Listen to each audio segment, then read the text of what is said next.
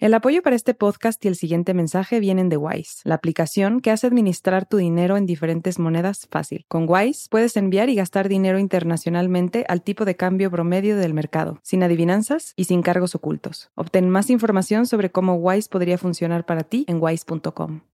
Hola ambulante, en las últimas tres semanas durante nuestra campaña de recaudación de fondos, más de 500 personas nos donaron y no podríamos estar más agradecidos por el apoyo y los mensajes de aprecio que hemos recibido de nuestra comunidad.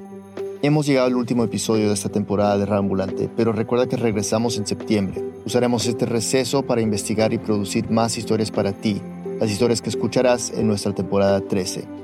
Y claro, con mis colegas del hilo seguiremos cada semana explicándote a profundidad las noticias más importantes de América Latina.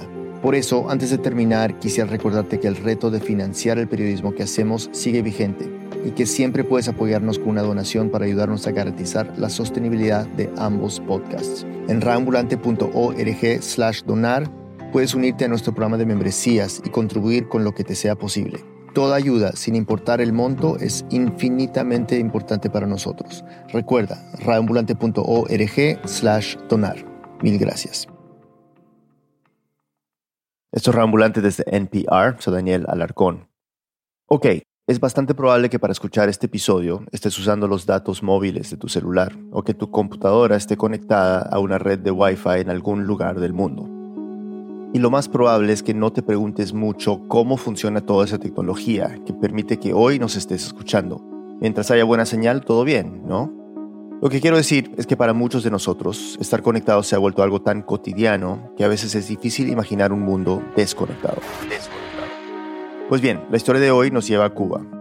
Allí, durante los últimos 30 años, acceder a muchas de las tecnologías que hoy nos permiten comunicarnos ha sido mucho más difícil que en otros países de América Latina.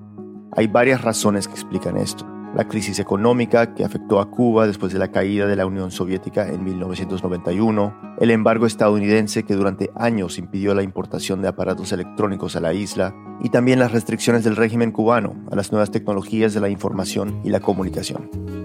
Así, a partir de los años 90, mientras el resto del mundo se iba conectando cada vez más, los cubanos se fueron quedando atrás. Básicamente era un mundo atecnológico, un mundo analógico. Él es Ernesto de Armas, nació en 1995 en La Habana, o sea, es un cubano millennial. Y cuando dice que la Cuba de su infancia era un mundo atecnológico, no está exagerando. Entre el 2002 y el 2008, comprar una computadora para uso personal era ilegal. O sea, era, impensable ver un computador en una, en una tienda. Solo las empresas con permiso del gobierno y los extranjeros podían tenerlas.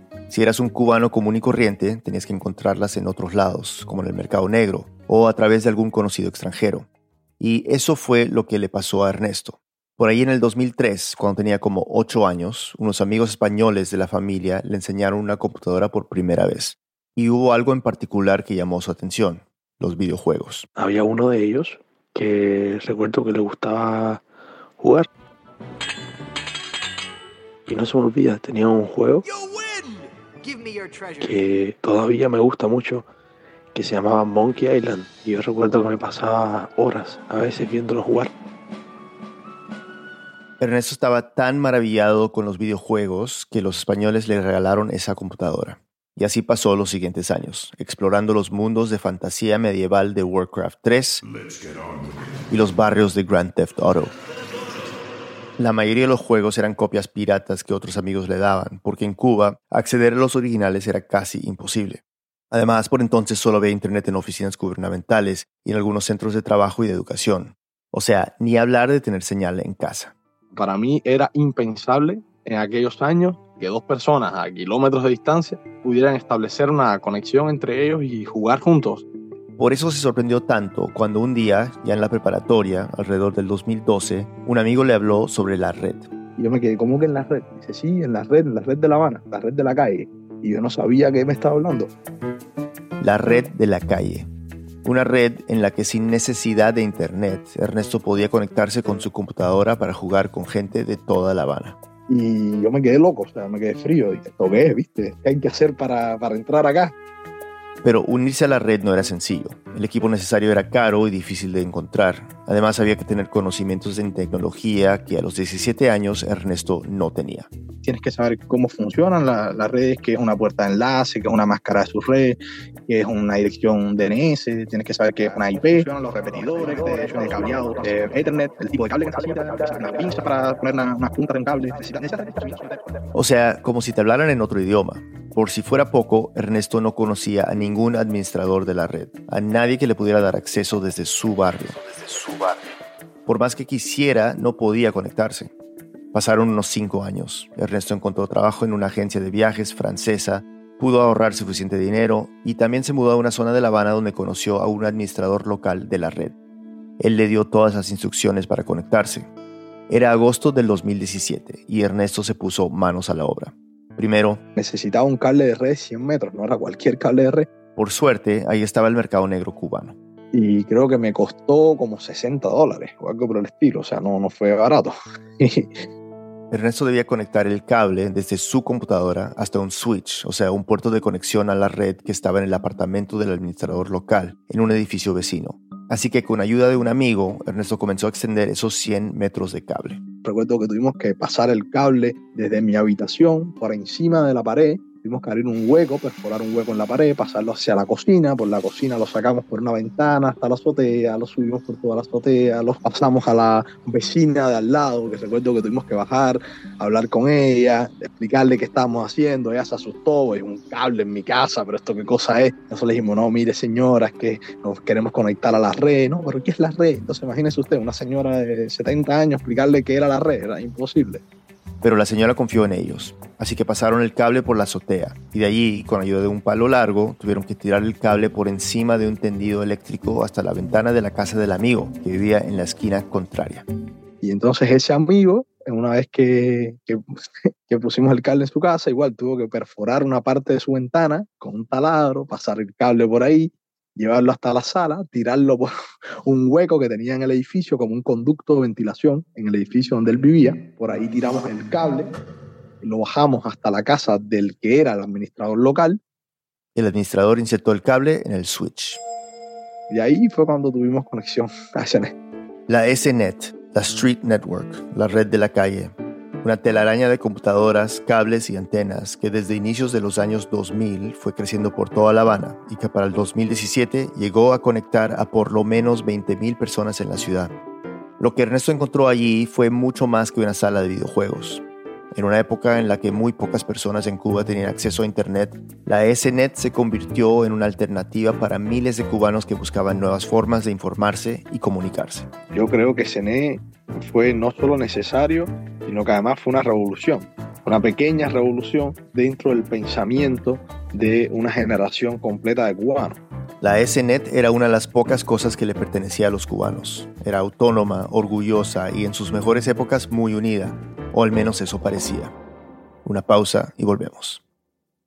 This message comes from NPR sponsor E-Trade from Morgan Stanley. Take control of your financial future with E-Trade. No matter what kind of investor you are, their tools and resources can help you be ready for what's next. Now, when you open an account, you can get up to $1,000 with a qualifying deposit. Terms apply. Learn more at etrade.com/npr. Investing involves risks. Morgan Stanley Smith Barney LLC, member SIPC. E-Trade is a business of Morgan Stanley.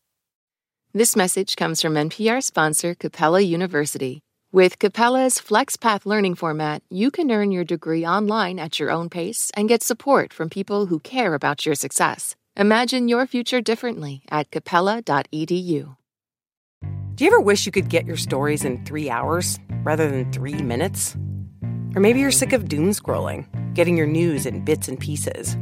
That is where Embedded comes in. We bring you documentary series that will change the way you think about things.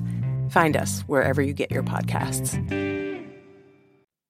This message comes from NPR sponsor Mattress Firm. How do you sleep at night? No matter what might be keeping you up, Mattress Firm can help anyone sleep. Mattress Firm will find you the right mattress from a wide selection of top brands at every budget. Plus, if you see a lower price somewhere else, they'll match it up to 120 nights with their low price guarantee. Get matched at Mattress Firm's Memorial Day sale and sleep at night. Restrictions apply. See mattressfirm.com or store for details. These days, news comes at you fast But the truth? Getting there takes time. There's something that hasn't been disclosed yet. Embedded is a podcast that takes the time to look beyond the headlines How how did this happen? How did we get here? with original documentary storytelling. Listen to NPR's Embedded wherever you get your podcasts. Hola ambulantes, queremos pedirles su ayuda. Si tienen alguna historia que crean que se podría contar en Ambulante, escríbanos. Estamos buscando historias divertidas, extrañas, conmovedoras, historias que nos sorprendan. No tienen que ser periodistas para proponernos una historia. Quizás sea una historia familiar, algo personal, una serie de eventos insólitos que pudieron presenciar que años después les siguen marcando. Toda idea es bienvenida y nos ayuda a conocer mejor a nuestra región. Nos interesa mucho escuchar de nuestros oyentes en lugares como Paraguay, Nicaragua y Bolivia, países que nos gustaría cubrir más. Si tienen una idea que nos quieran contar, pueden enviarnos un correo a crónicas.raambulante.org. Repito, crónicas.raambulante.org. Estamos de vuelta en Raambulante. Nuestro productor Pablo Argüelles nos trae la historia. Ernesto se conectó a la SNET en 2017, cuando la red estaba en su apogeo, y más adelante volveremos a escucharlo. Pero la red no nació de la noche a la mañana, así que retrocedamos en el tiempo para conocer a uno de sus fundadores. Me llamo Ángel Esteban Díaz Díaz, tengo 51 años. Ángel alcanzó la mayoría de edad en los 90, una época que no fue nada fácil en Cuba. A finales de 1991, la Unión Soviética cayó y la isla se quedó sin su principal aliado económico. Fue un periodo dificilísimo. El país sin petróleo, apagones programados. Le decían jocosamente que eran alumbrones programados porque te daban corriente cuatro o seis horas al día nada más. Había racionamientos de agua, de gas y la comida escaseaba. A los 20 años, Ángel tuvo que abandonar los estudios para ayudar a su madre soltera y a sus tres hermanos menores. Hizo de todo, cultivar maíz, criar cerditos y hasta meterse al mar de noche para pescar con arpón en cuevas submarinas. Y además, Ángel pintaba coches en su casa. Era tan bueno que uno de sus clientes habituales le puso un apodo que sería importante años después. Y él me decía Da Vinci, Da Vinci, como Leonardo da Vinci. por los trabajos lindos que le hacía, ¿no? En la moto, diferentes colores, eh, en fin. Con los años a Ángel le empezó a ir mejor. Además de tener su taller de pintura, en 1994 consiguió trabajo en la empresa estatal de transporte turístico. Allí pintaba autobuses, o como dicen en Cuba, guaguas. Y fue ahí donde Ángel tuvo su primer contacto con un objeto que hasta entonces solo había visto en películas y fotografías. Una computadora de escritorio. Fue un encuentro extraño. Ángel había criado cerditos, pescado barracudas con arpón y pintado guaguas inmensas, Pero sentarme y tocar un, un mouse en la mano, eso nunca lo había hecho yo. así que al principio se sentía un poco torpe con esa máquina tan sensible. Se le olvidaba para qué funcionaban tantos botones. Pero el encuentro cuajó. En los horarios de almuerzo me sentaba a jugar bolita que hay en la computadora, eh, cositas de jueguito, eso que normalmente viene con, con el Windows. Le gustó tanto que decidió que quería una computadora solo para él. Pero ya sabemos que en Cuba eso no era nada fácil. Así que pasaron unos 10 años hasta que finalmente, por ahí en el 2006, logró conseguir la suya. Era un Pentium 4 con un monitor, aquí se le dice culón. Culón, o sea, de esas computadoras antiguas que tenían unos monitores grandotes, nada delgados como los de hoy. Ángela compró de segunda mano a un amigo, y por lo que he escuchado esto era bastante común en Cuba. Las computadoras eran en su mayoría de segunda mano, compradas a extranjeros, o robadas a turistas, o metidas al país de contrabando, desarmadas. Y por eso muchas había que construirlas. Encontrabas el microprocesador, la memoria y el disco duro por aquí, y el chasis, el monitor, el mouse y el teclado por allá, y las piezas no eran baratas. Si una cosa te costaba 100 dólares en Estados Unidos o en México, aquí te lo duplicaban el, el- el precio. Era algo bastante lujoso tener una computadora. En total, Ángel gastó unos 300 dólares en su primera computadora. Casi una millonada, considerando que para ese momento el salario mínimo mensual eran unos 9 dólares. De eso sí me acuerdo, porque reunir 300 dólares americanos aquí en Cuba en ese momento era complicadísimo. Pero no le importó. Tenía ahorros de sus dos trabajos y esto era una inversión. Usaría la computadora como una herramienta en su taller de pintura y también para entretenerse. De hecho, poco después, un amigo del barrio le dio por USB la copia de un videojuego llamado Far Cry. Y bueno, Ángel quedó enganchado. te hipnotizas que pierdes la esencia del tiempo, lo pierdes todo. Fanatismo total. Las computadoras y los videojuegos le dieron a Ángel una nueva realidad, muy distinta de la que encontraba fuera, en la calle. Y este descubrimiento no fue solo para él.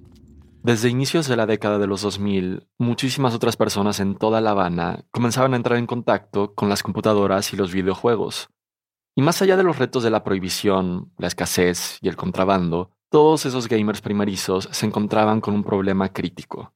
Después de horas, días y semanas jugando, se volvía aburridísimo ganarle una y otra vez a la computadora. Contra la PC es mucho más fácil. Aunque pongas en la dificultad máxima, siempre es más fácil que jugar contra otra persona que piensa igual que tú. Y si hay algo que he aprendido produciendo esta historia, es que los gamers son muy competitivos. Siempre están buscando nuevos contrincantes. No extraña entonces que dos o tres meses después de comprar su computadora, Ángel recibiera una propuesta de un vecino. Ángel, tienes un patio cementado, ¿por qué no traemos amigos y, nos ponemos a jugar? El plan era una fiesta de videojuegos, que cada quien trajera su computadora y se conectaran con cables para crear algo así como una mini red local y jugar en tiempo real. Su amigo le siguió explicando. Y ya por ahí podemos jugar la opción multiplayer. Y ahí es todo más difícil porque eres tú contra mí, no tú contra la PC. Estas fiestas se llaman en todo el mundo LAN parties. LAN es el acrónimo de Local Area Network, o sea, una red de área local, independiente, sin necesidad de conexión a Internet. Y según muchos me dijeron, son divertidísimas. Imagínense ustedes horas y horas tirándonos tiros, cuatro o cinco personas nada más. Pero organizar una LAN party en Cuba hace 20 años era riesgoso. Reunirse en un solo lugar para jugar implicaba transportar por toda la ciudad esas computadoras más mastodónticas, y esto era un problema, porque recordemos que entre el 2002 y el 2008, solo los extranjeros y las empresas con permiso del gobierno podían tener computadoras para uso privado. Entonces ir por la calle con una computadora grandota era muy común que te la decomisara la policía. Entonces uno para transportar la computadora tenía que pedirle a un amigo que tuviese un carro para que con mucho cuidado esconderla dentro del carro y, aquello parecía que estabas traficando droga.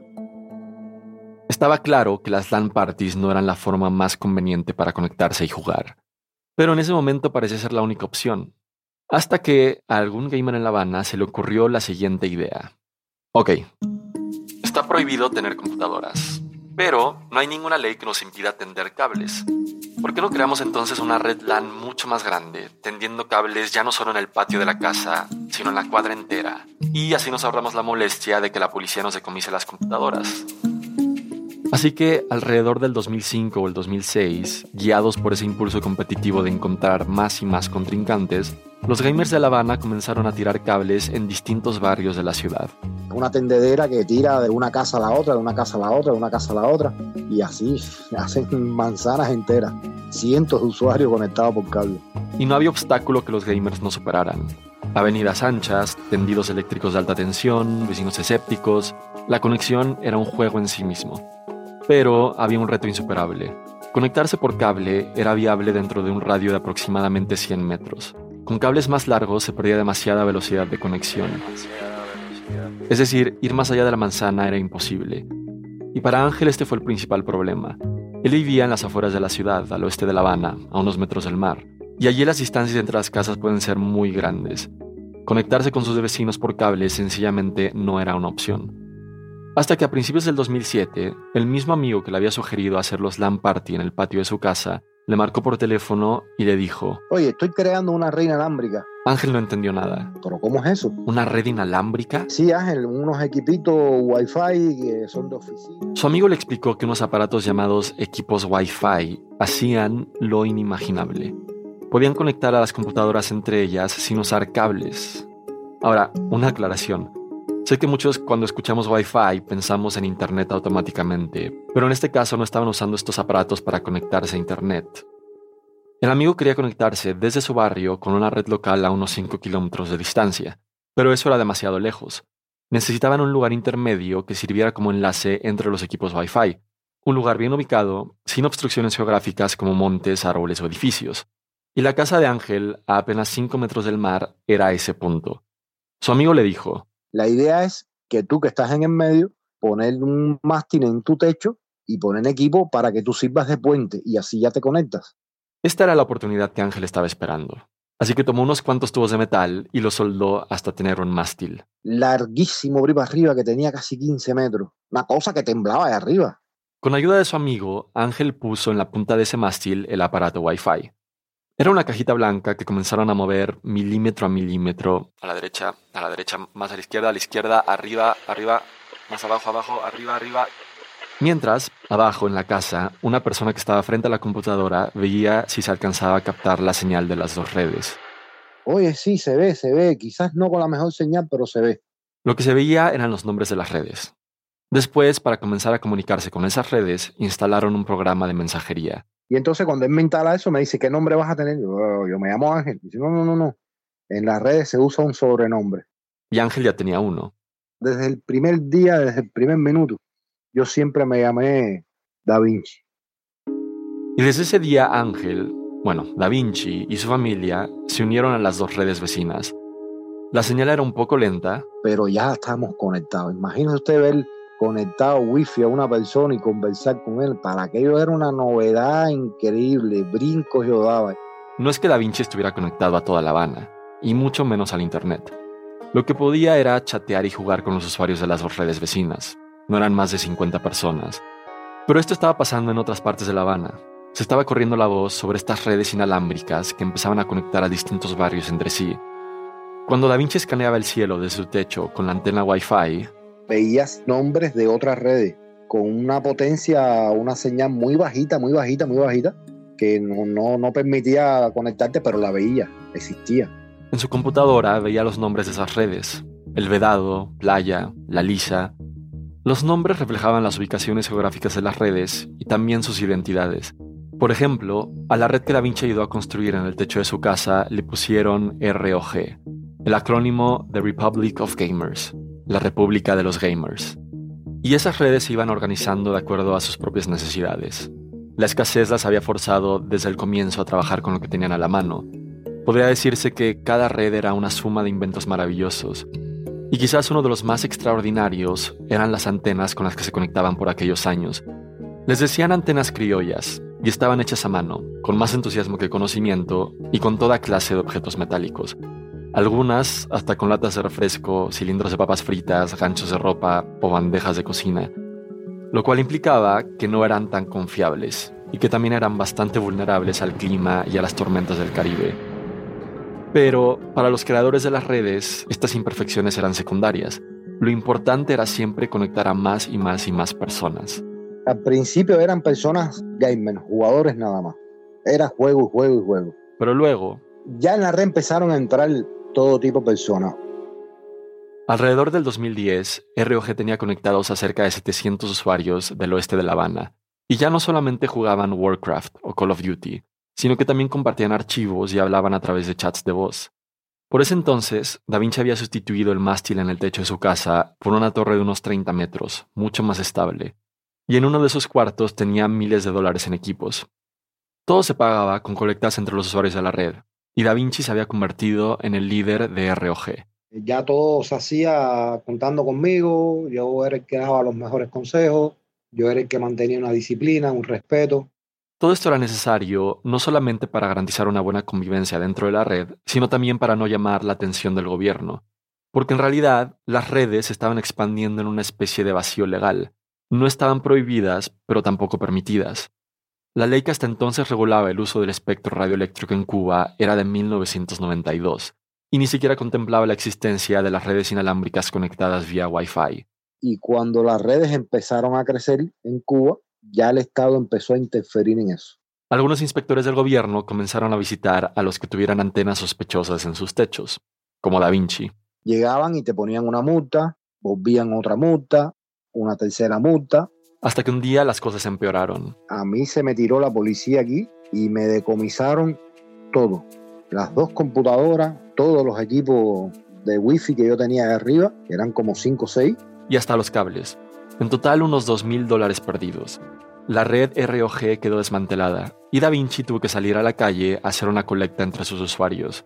Con ese dinero y el suyo, compró en el mercado negro todos los equipos necesarios para armar de nuevo ROG. No pasó ni una semana que volvimos mal la red completa. Esto era algo que ocurría bastante. Era como si por cada red que el gobierno desmantelaba aparecían dos, cuatro, ocho más. Llegó un momento en el que el gobierno no tuvo otra opción más que dar un paso atrás y observar cómo las redes crecían. Por el 2014, cientos de ellas conectaban localidades por toda La Habana. Mientras tanto, el contrabando constante a Cuba de antenas cada vez más potentes estaban facilitando la conexión ya no solo entre manzanas, barrios y localidades, sino ahora también entre municipios. A inicios de ese año, Da Vinci recibió una llamada del administrador de una red del centro de La Habana. Le dijo, Vamos a unir las redes, compadre. Al final, mientras más personas seamos, eh, más nos divertimos. El hombre lo invitó a unas reuniones que los administradores de distintas redes de la ciudad hacían en un parque. Eran especies de asambleas que empezaron siendo bastante caóticas. Imagínese usted una reunión en un parque de 200, 300 personas, todo el mundo dando su criterio. Dando su criterio sobre cómo unir las redes en una gran red metropolitana. Era difícil que se pusieran de acuerdo porque cada una tenía su forma de organizarse y de conectarse. Era como si hablaran distintos idiomas. Y desde un punto de vista técnico, esto hacía que las conexiones no fueran tan estables, que fueran lentas y tuvieran ruido, interferencia. Si todas las redes locales querían convertirse en una sola red metropolitana, había que poner orden a nivel técnico y administrativo. Después de varias discusiones, se decidió que todas las redes de La Habana se articularían alrededor de nueve redes principales, rebautizadas como pilares. ROG, la red que Da Vinci construyó en su casa, sería uno de esos pilares. Los ocho restantes se llamaban Genética, Imperium, Playa, Wifinet, Cerro Cerrado, Habananet, Comunidad Sur y del Este. Los pilares serían los encargados de canalizar el tráfico de los usuarios de una red a otra. Por ejemplo, un usuario que viviera en el oeste de La Habana, cerca de casa de Da Vinci, se conectaría al pilar ROG y a través de ese pilar podría conectarse de manera automática al resto de los pilares de la ciudad. Era un sistema ordenado y funcionaba. Automáticamente la red cogió una calidad abismal porque ya no había ruido. Todo estaba organizado en la frecuencia, en los canales, en la potencia. Ahora, estas eran las soluciones técnicas, pero para arreglar el caos de las asambleas se decidió que a ellas acudirían solamente tres representantes de cada uno de los nueve pilares, uno como organizador general y dos como técnicos. Da Vinci se convirtió en el organizador general de ROG, es decir, representaba al grupo de redes pequeñas de su localidad y a sus usuarios. Todos ponían su granito de arena para que esto funcionara. Con este sistema de representación, las asambleas se volvieron mucho más eficientes. Tomar decisiones era mucho más rápido, por consenso, y una de las más importantes fue la de instaurar un aporte de un dólar mensual por usuario. Este dinero se usaría para mantener la infraestructura de la red. Para mejorarla todos los días. Porque ahora tú entras y ocupas un espacio de ancho de banda que hay que seguir mejorando los equipos para poder aceptar a otras personas. El crecimiento de la red también obligó a la Asamblea a crear un código de reglas y sanciones. No dañar la infraestructura de la red, no hackear servicios, no hacer spam, no distribuir pornografía, no vender drogas y no publicar contenido discriminatorio. Pero también había otro tipo de reglas. No retransmitir servicios de telecomunicaciones del Estado, no utilizar la red para fines de lucro y sobre todo no hablar de política.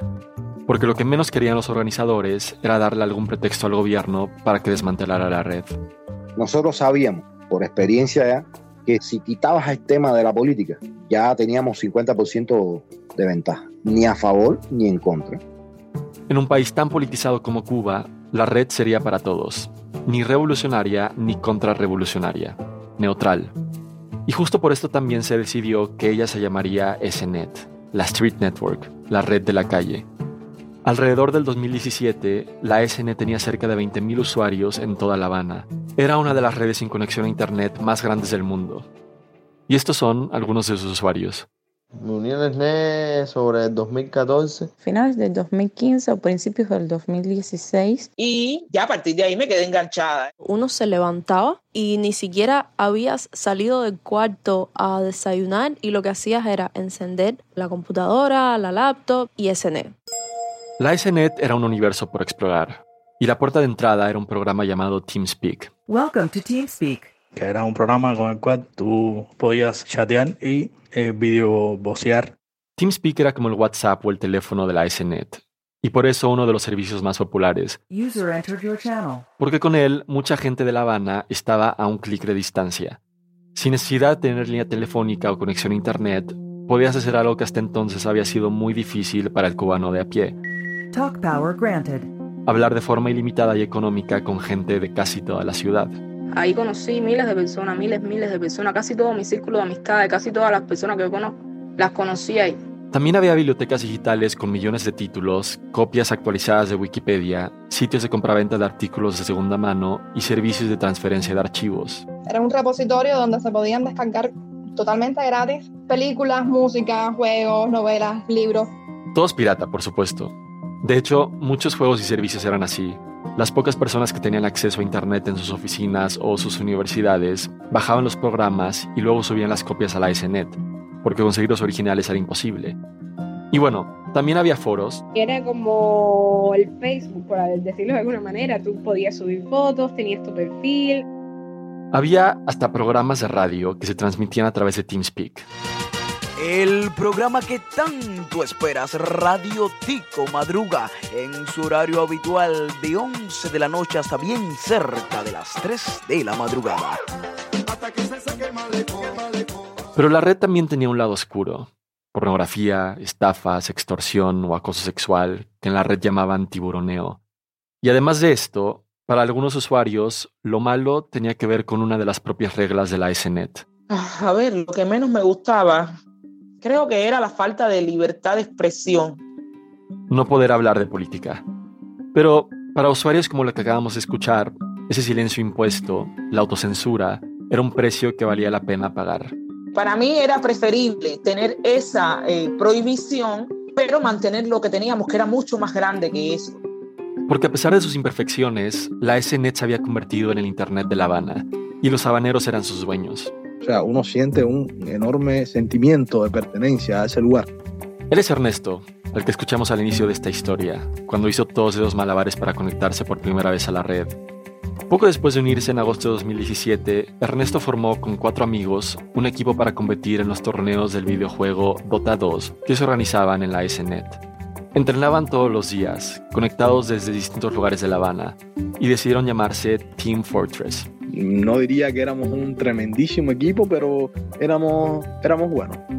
A inicios de noviembre de 2017, Team Fortress estaba preparando para un torneo organizado por la Agrupación de Deportes Electrónicos de Cuba. El sábado 11 de noviembre, Ernesto acordó con el equipo que al día siguiente entrenarían temprano. Yo me acuesto a dormir, me despierto. Se conectó a la SNET, abrió el juego de Dota 2 y apareció un mensaje. Y veo que me dice que no tiene conexión. No tiene conexión. Decía error de conexión en la pantalla de inicio del juego. Al principio Ernesto nos asombró. Había veces que los enlaces de algunos pilares de la red y a su servicio se iban por apagones o tormentas, pero el resto de la SNET seguía funcionando. Para eso había sido diseñada. Pero luego pasan las horas y veo que el servicio sigue caído y decidió entrar a algún foro a chequear a ver si alguien había escrito algo al respecto, porque usualmente cuando se caía un servicio por mucho rato, las personas empezaban a escribir, a preguntar qué, qué está pasando, qué pasó, qué sucede, y efectivamente veo un comunicado tremendo de parte de la administración diciendo que la red había separado. Se había separado. Una pausa y volvemos.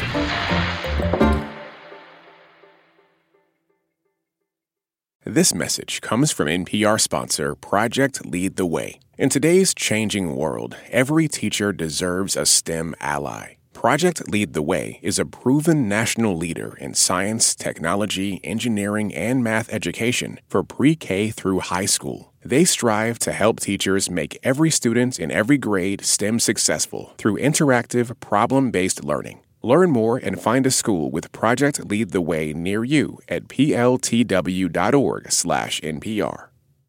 This message comes from NPR sponsor KeyBank. At KeyBank, they believe in delivering for their clients. Whatever the economic turn, KeyBank is primed to collaborate and help create solutions tailored to your ideas and your vision. With nearly 200 years of banking experience, they know a lot about being a trusted advisor. And whether you're managing growth, seeking solutions, or improving your bottom line, KeyBank is ready to be yours. KeyBank opens doors. Learn more at key.com/advisor. This message comes from NPR sponsor Mattress Firm. How do you sleep at night? Mattress Firm can help anyone sleep at night. Mattress Firm's sleep experts receive 200 plus hours of training annually to help you get your best rest. Upgrade your sleep with a Tempur-Pedic mattress made with a one-of-a-kind, infinitely adaptable Tempur material for exceptional support to help alleviate aches and pains. Get matched at Mattress Firm's Memorial Day sale and sleep at night. On this week's Wild Card, we talk with Issa Rae about those moments where our lives could have gone another direction. Definitely wasn't supposed to be with that guy at all. At all. But I still think about it. I'm Rachel Martin. Issa Rae tells us how to make peace with the path not taken. That's on the Wild Card podcast from NPR, the game where cards control the conversation.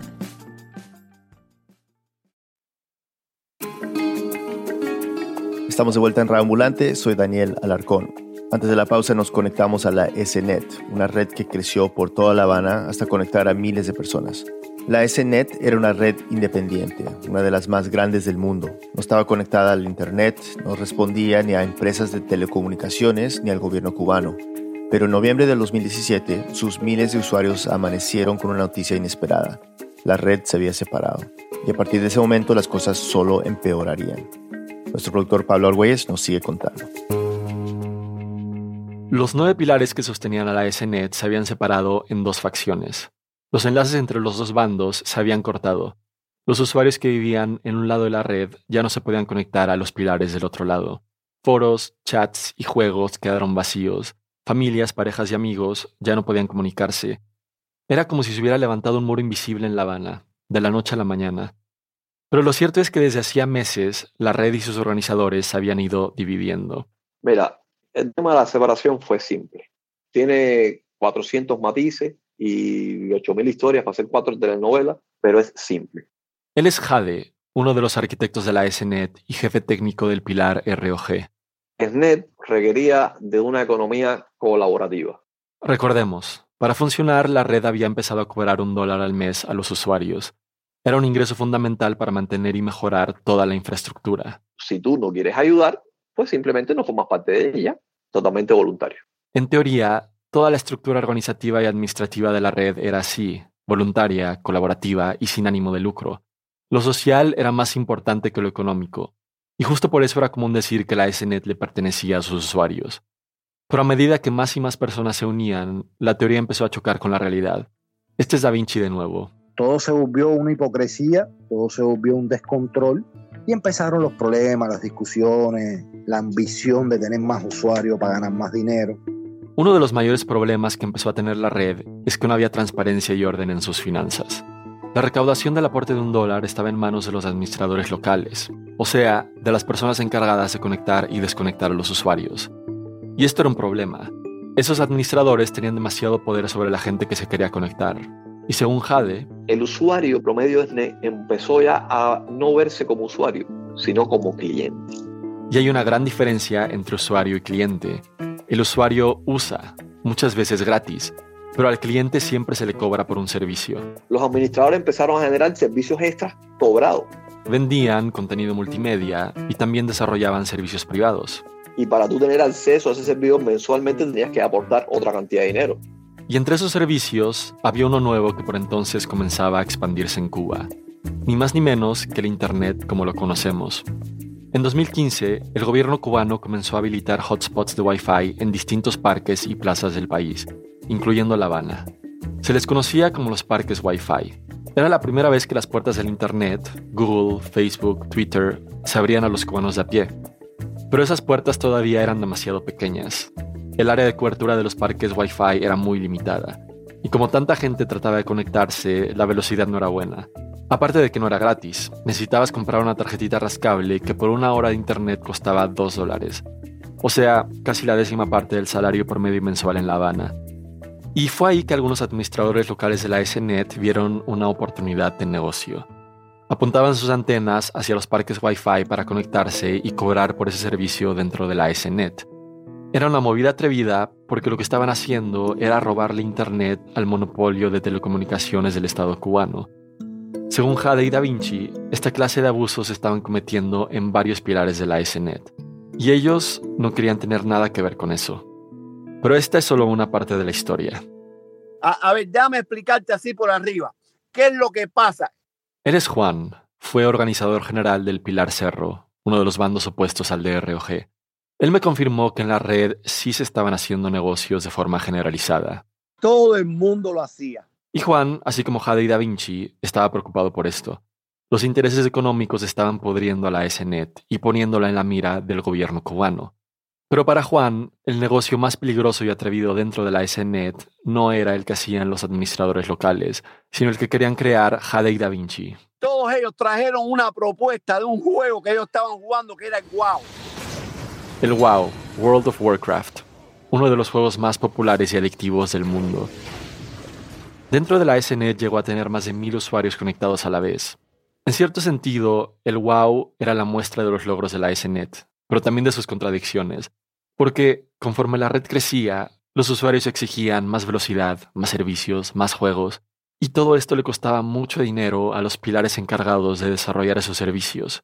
Y para los organizadores del pilar ROG se hizo evidente que el aporte de un dólar ya no era suficiente. Si quería seguir creciendo, la SNET necesitaría nuevas formas de financiamiento. Este es Da Vinci. Y se nos ocurrió la idea de implementar una tienda para el juego Warcraft. La tienda era para que los usuarios más fanáticos pudieran comprar accesorios para sus avatares, monturas para sus dragones, cascos, armaduras, ese tipo de cosas. Todo el dinero se usaría para mejorar la infraestructura de la red, y según sus creadores, no habría lucro de por medio. Así que en agosto de 2017, Da Vinci y Jade presentaron la idea de la tienda a la asamblea de la SNET, y varios de los organizadores generales se opusieron, entre ellos Juan. No estábamos de acuerdo con que ese momento se hicieran ese tipo de negocios en la red, porque no queríamos que la policía nos fuera arriba. Según ellos, abrir una tienda, fuera cual fuera su propósito, pondría a la red en riesgo de ser acusada de enriquecimiento ilícito por el gobierno. Simplemente era demasiado peligroso. Después de más de dos horas de discusiones, la idea de la tienda se llevó a votación. Hubo un empate, 4 contra 4, y una abstención.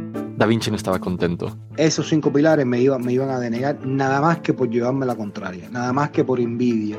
A esas alturas, las discusiones y las acusaciones entre organizadores se habían vuelto demasiado personales. Da Vinci no te va a decir que lo que tenía era un negocio, que era para a hacerse rico, y Jade tampoco. Había tensiones demasiado complicadas para explicarlas aquí, resentimientos que venían de años de trabajar en un proyecto comunitario como la SNET. Lo cierto es que en noviembre de 2017, Tres meses después de la votación en contra de la tienda, llegó la gota que derramó el vaso. Un pilar acusó a otro pilar de robarle usuarios.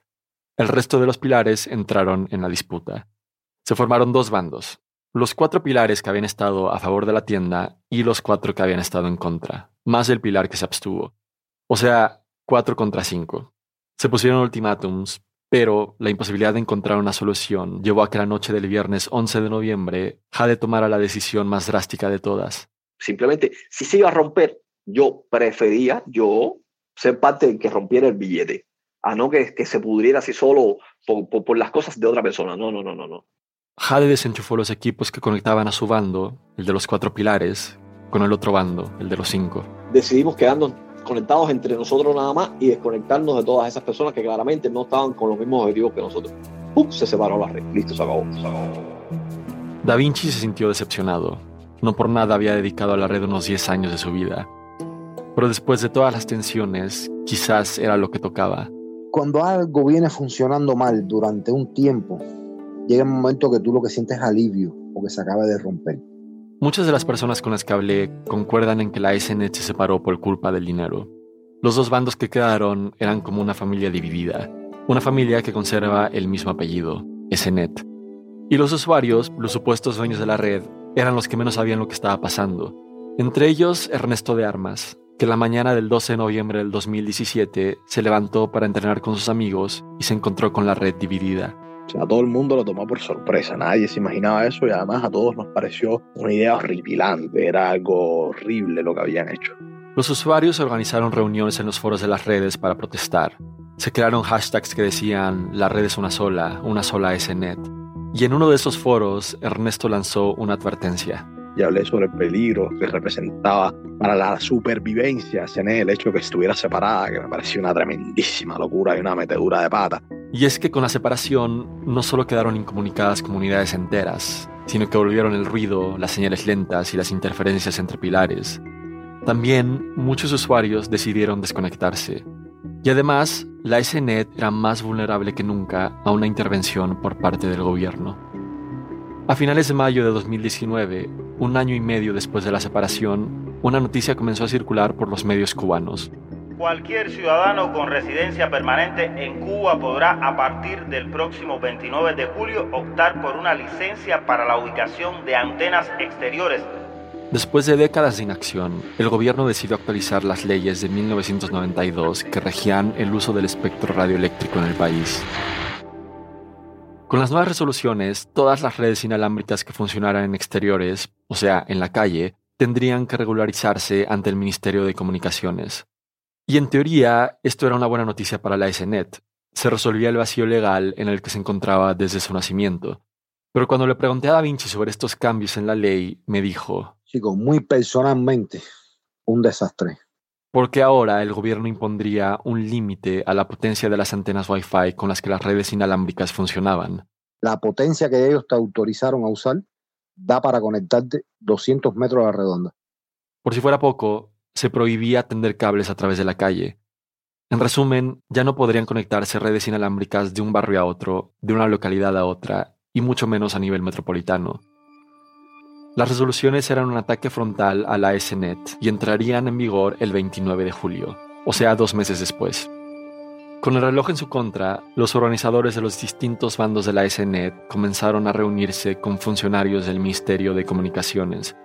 Querían proponer alternativas a las resoluciones, este es Jade de nuevo. El ministerio podía de alguna forma hacer una excepción con nosotros para seguir existiendo tal y como existíamos y mejorar. Pero había otro problema. Ya divididos, los organizadores de los dos bandos de la SNET se reunieron con el gobierno por su cuenta, sin formar un frente común. Y eso afectaba su poder de persuasión. Eso, eso a mí me queda clarísimo. Si nosotros hubiéramos podido ir al ministerio en el momento de salir las resoluciones como SNET, como un solo grupo, como una sola voz, hubiese sido totalmente diferente. De eso estoy seguro. Los administradores publicaron en los foros de los dos bandos de la SNET informes de sus encuentros con el Ministerio de Comunicaciones. Parecía que el gobierno los escuchaba, pero para usuarios como Ernesto esto no era señal de nada. A mí desde un primer momento me pareció que eso era infructífero, me pareció que no, no se puede dialogar con el gobierno cubano, no puedes sentarte a la mesa y establecer condiciones porque el gobierno cubano tiene todo el poder. Al acercarse el día de la entrada en vigor de las resoluciones, en algunos foros de la red, algunos usuarios llamaron a adoptar una postura más confrontativa. Se decía que sentados en el sofá de sus casas no se iba a lograr nada. Había que protestar. Pero no todos estaban de acuerdo, entre ellos Jade y Da Vinci. Los administradores de este lado todo el tiempo exhortamos a la gente que no hicieran eso. Para ellos y para el bando de los cuatro, había que evitar asumir una postura política, porque sólo así podrían negociar con el gobierno hasta el último minuto. Protestar, en cambio, significaría cruzar la línea entre ser neutrales y ser opositores del gobierno. El lunes 29 de julio entraron en vigor las resoluciones. A partir de ese día, todos los dueños de redes inalámbricas exteriores tenían dos meses para registrar sus equipos con el gobierno. La mañana del viernes 9 de agosto, en un último intento por llegar a un acuerdo, un grupo de administradores del bando de los cinco se reunió con el subdirector del Ministerio de Comunicaciones. Él les dijo que no se darían ni concesiones ni prórrogas. Las redes inalámbricas que no cumplieran con las nuevas regulaciones deberían desmantelarse antes de los siguientes dos meses. Esa noche, Ernesto leyó un comunicado de la administración del Pilar del Cerro, del bando de los cinco. Lo que decía era que había llegado un momento de la negociación en el que el gobierno ya no cedía y se hacía un llamado a los usuarios de la red para que a la mañana siguiente hicieran un acto de presencia frente al Ministerio de Comunicaciones para expresar su inconformidad ante las resoluciones. Así que al día siguiente, Ernesto no fue a trabajar y se fue a la zona de edificios gubernamentales, a unos pasos de la Plaza de la Revolución. Yo estaba súper nervioso. Sabía que ese acto de presencia era en realidad una protesta, y protestar en Cuba... Es peligroso, es muy peligroso. Es una cosa que normalmente no está en la mente de nadie. Pero para él la SNET lo valía. Estaba harto de que el, el, gobierno cubano y el Estado hicieran lo que les diera la gana todo el tiempo. Cuando llegó al parque frente al Ministerio de Comunicaciones, ya había unas cuantas personas ahí. No eran muchas, no más de 100. Miró a su alrededor y me di cuenta de que estaba todo el parque donde estábamos, estaba completamente rodeado por efectivos policiales. Habían patrullas de policía alrededor de todas las calles. Y nadie sabía muy bien qué hacer. Ni siquiera tenían pancartas o gritaban consignas. Solo estaban ahí parados. En ese momento a Ernesto se le ocurrió contactar a través de Twitter al medio cubano independiente 14 y medio. Comenzaron a informar rápidamente lo que estaba sucediendo, que habían personas en el parque frente al Ministerio de Comunicaciones que estaban protestando. Pero la cobertura de la prensa comenzó a poner a algunos muy nerviosos. Porque en Cuba solicitar presencia de la prensa es un pecado, o sea, eso es algo que el gobierno no perdona. La gente tenía miedo. Un grupo de administradores entró al Ministerio de Comunicaciones. Dos funcionarios los recibieron. Ellos también se habían asustados. Le pidieron a los organizadores que por favor ya no estuvieran afuera, que disuadieran a otras personas de seguir llegando al parque. Los administradores salieron del edificio y alrededor de las 11 de la mañana anunciaron que la protesta había terminado. Ernesto se fue a casa de un amigo y lo primero que hizo fue entrar a la red. Ingresó a TeamSpeak, contactó a los organizadores generales de su pilar, los que habían convocado la protesta, y básicamente lo que hice fue intentar convencerlos de que era necesario plantar cara, o sea, que era necesario volver a ir a protestar el sábado que viene. Porque llevaban meses tratando de negociar con el gobierno, porque ya la hora del diálogo había pasado. Y eh, su respuesta fue lo vamos a tener en consideración. Los días siguientes, Ernesto intentó movilizar a usuarios de la SNET por su cuenta. Creó grupos en WhatsApp y después en Telegram para organizar una nueva protesta ese sábado. Y luego, una noche de esa semana, recibió una visita. Yo estaba en mi habitación con mi teléfono, estaba jugando, y mamá entra y me dice, oye, hay unas personas que quieren verte. Yo, con unas personas que Mamá me dice, no sé, pero me parece que son segurosos. Segurosos, agentes de la seguridad del Estado, de los órganos de inteligencia del gobierno. Ernesto le dijo a su mamá que no abriera, pero su abuelo también estaba en la casa, y él era partidario del gobierno. Le rogó a Ernesto que colaborara. Me dio mucho miedo, él estaba pálido, estaba temblando, la voz estaba como temblorosa. Ernesto cedió. Los hombres entraron. Ellos me pidieron que por favor que fuera con ellos, que querían conversar conmigo, que no iba a pasar nada, que solamente querían tener una charla conmigo. Así que salió a la calle. De la nada apareció un coche de la policía. Lo subieron, lo llevaron a una estación de policía cercana y lo metieron en una habitación vacía. Lo dejaron ahí, solo, durante unos 30 minutos.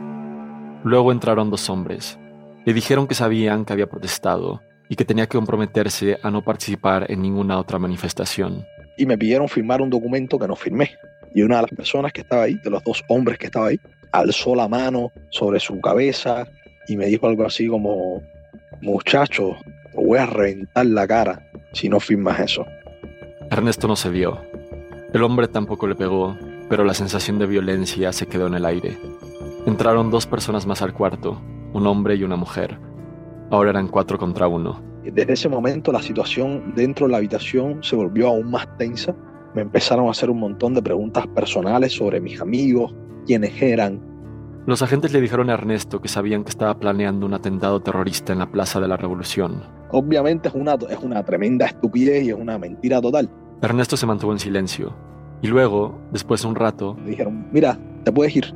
Salí de la habitación donde estaba, recuerdo que las piernas me temblaban, las manos me temblaban, sentía que tenía un nudo en la garganta y salgo de la estación policial, camino unos metros bajo las escaleras y justo cuando termino de bajar las escaleras sale uno de ellos y me dice, oye, ven, ven, ven, ven de nuevo. Ernesto volvió al cuarto. Lo siguieron interrogando y luego lo dejaron salir. Y al salir le dijeron que regresara. Así pasó unas dos o tres veces más. Un juego cruel. Hasta que uno de los hombres le dijo, Mira, yo te recomiendo que tú pienses bien en tu familia. Si tú quieres a tu familia, yo tú dejo esto, porque tu hermana está estudiando en la universidad y sería una lástima que ella tuviera que abandonar su carrera. Y sería una lástima que tus familiares perdieran su trabajo. ¿Cómo tú vas a decirles a ellos que eso es por culpa tuya? Y ahí empecé a tener más miedo. Eventualmente lo dejaron salir, esta vez de verdad. Mientras caminaba a casa, pensaba en qué iba a hacer, cómo podía proteger a su familia y si debía o no protestar a favor de la SNET el siguiente sábado. Cuando llegó a casa, su abuelo le preguntó qué había pasado, pero Ernesto no pudo contestar. Se fue a su habitación, se quedó dormido y la mañana siguiente su abuelo se sentó con él y le dijo, tú eres mi nieto, yo te quiero muchísimo, pero si sigues haciendo lo que estás haciendo, no puedes ser más mi nieto. Y aquí no puedes vivir más. Mientras le decía esto, su abuelo lloraba. La abuela también. Ernesto nunca los había visto así y no supo qué decirles, pero tampoco cambió de opinión. Quería ir a protestar el sábado. Faltaban unos tres días cuando empezó a recibir varias llamadas de números desconocidos. Era la seguridad del Estado. Su madre, su novia y sus amigos también recibieron llamadas en las que los agentes les decían esto, que se alejaran de Ernesto o que lo detuvieran porque estaba siendo manipulado por grupos contrarrevolucionarios que buscaban derrocar el gobierno cubano. El jueves, un par de días antes de la protesta, dos agentes volvieron a llamarlo. Y me dijeron que si yo ponía un pie fuera de mi casa el sábado, me iban a meter preso. Ya está. El miedo ya fue demasiado. Hice un comunicado por Twitter en el que decía que me retiraba de las protestas, que no iba a ir al otro día. Sus amigos y su familia lo entendieron, y otros usuarios de la red también. En realidad, muchos ya esperaban lo que iba a suceder. El sábado, la policía acordonó las calles alrededor del parque frente al Ministerio de Comunicaciones. Varios periodistas y activistas reportaron presiones de la policía y la seguridad del Estado para que no salieran de sus casas, como pasó con Ernesto. Y así, la segunda protesta a favor de la SNET nunca se llevó a cabo. Y nada, o sea, no sucedió nada al final. Al final no sucedió nada.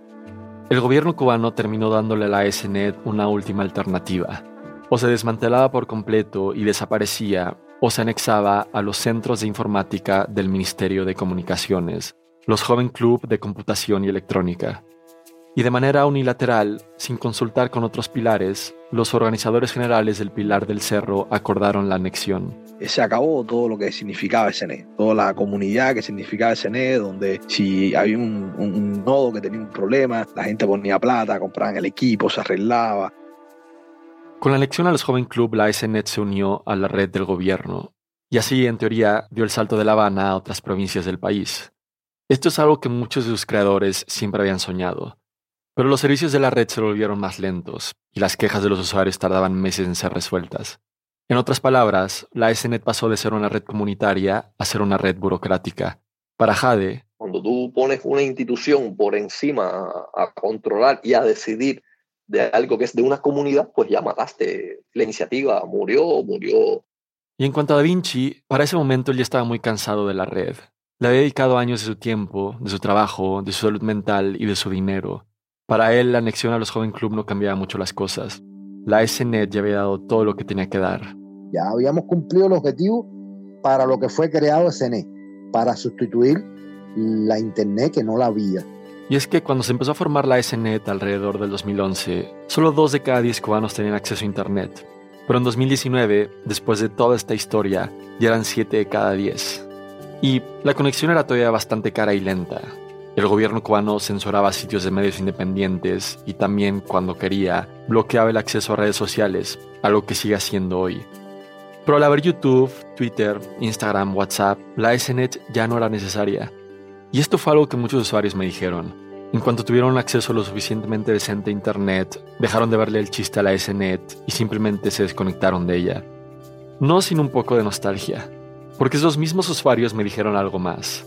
El Internet al que estamos conectados hoy nunca podrá ser lo que fue la red de la calle.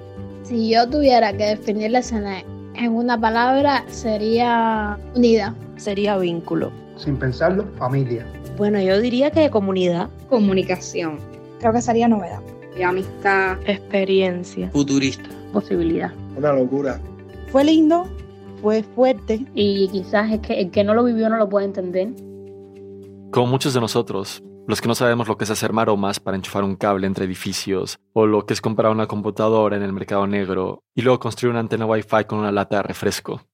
Todo para conectarse a una red independiente y pionera, construida por iniciativa de los propios cubanos, con invención, solidaridad y el deseo constante por comunicar a más y más y más personas. Da Vinci sigue pintando carros y todavía tiene la torre en el techo de su casa. Algunos de sus clientes aún lo reconocen como el Da Vinci de la SNET. Jade vive en Matanzas y es trabajador autónomo. Después de su encuentro con la seguridad del Estado, Ernesto decidió que haría todo lo posible por salir de Cuba. Hoy vive en el sur de Chile. Como mencioné al principio de este episodio, este es el último de nuestra temporada 12. Desde ya estamos trabajando en las historias de nuestra próxima temporada, que estrenaremos en septiembre, pero no nos iremos del todo. Quizás en el medio hay alguna sorpresa, así que te recomiendo estar pendiente. También estaremos compartiendo en nuestras redes materiales exclusivos de los episodios, además de anuncios y novedades, así que búscanos como Rambulante, todo junto, en Instagram, Twitter, Facebook y TikTok. Si no te has suscrito a nuestro boletín, hazlo. Y si quieres ponerte en contacto con nuestro equipo para comentarnos algo o sugerirnos una historia, escríbenos a crónicas.rambulante.org. Por último, si lo que hacemos te emociona, divierte, informa y amplía tu mundo, compártelo con tu familia y tus amigos o empieza un club de escucha en tu comunidad. En Rambulante queremos abrir conversaciones y acercar gente desde la empatía. Si piensas igual, ayúdanos a llegar a más personas. Muchas gracias y ahora sí, aquí van los créditos. Pablo Argüelles es productor de Ambulante, vive en Ciudad de México. Esta historia fue editada por Camila Segura y Lisette Arevalo, Bruno Celsa hizo el fact-checking. El diseño sonidos de Andrés Aspiri y Remy Lozano, con música original de Remy. Muchas gracias a Javier Roque, María Lucía Expósito, Ted Henken y Larry Press por su ayuda, y a todas las personas que nos compartieron sus historias de la SNET. El resto del equipo de Ambulante incluye a Paola Leán, Aneris Casasus, Diego Corso, Emilia Herbeta, Camilo Jiménez Santofimio, Selene Mazón, Juan David Naranjo, Ana Pais, Melissa Rabanales, Natalia Ramírez, Laura Rojas Aponte, Natalia Sánchez Loaiza, Barbara Sawhill, David Trujillo, Ana Tuirán, Elsa Liliana Ulloa y Luis Fernando Vargas. Carolina Guerrero es la CEO. Rambulante es un podcast de Rambulante Studios, se produce y se mezcla en el programa Hindenburg Pro. Rambulante cuenta las historias de América Latina. Volveremos en septiembre con una nueva temporada, la número 13. Soy Daniel Alarcón, gracias por escuchar.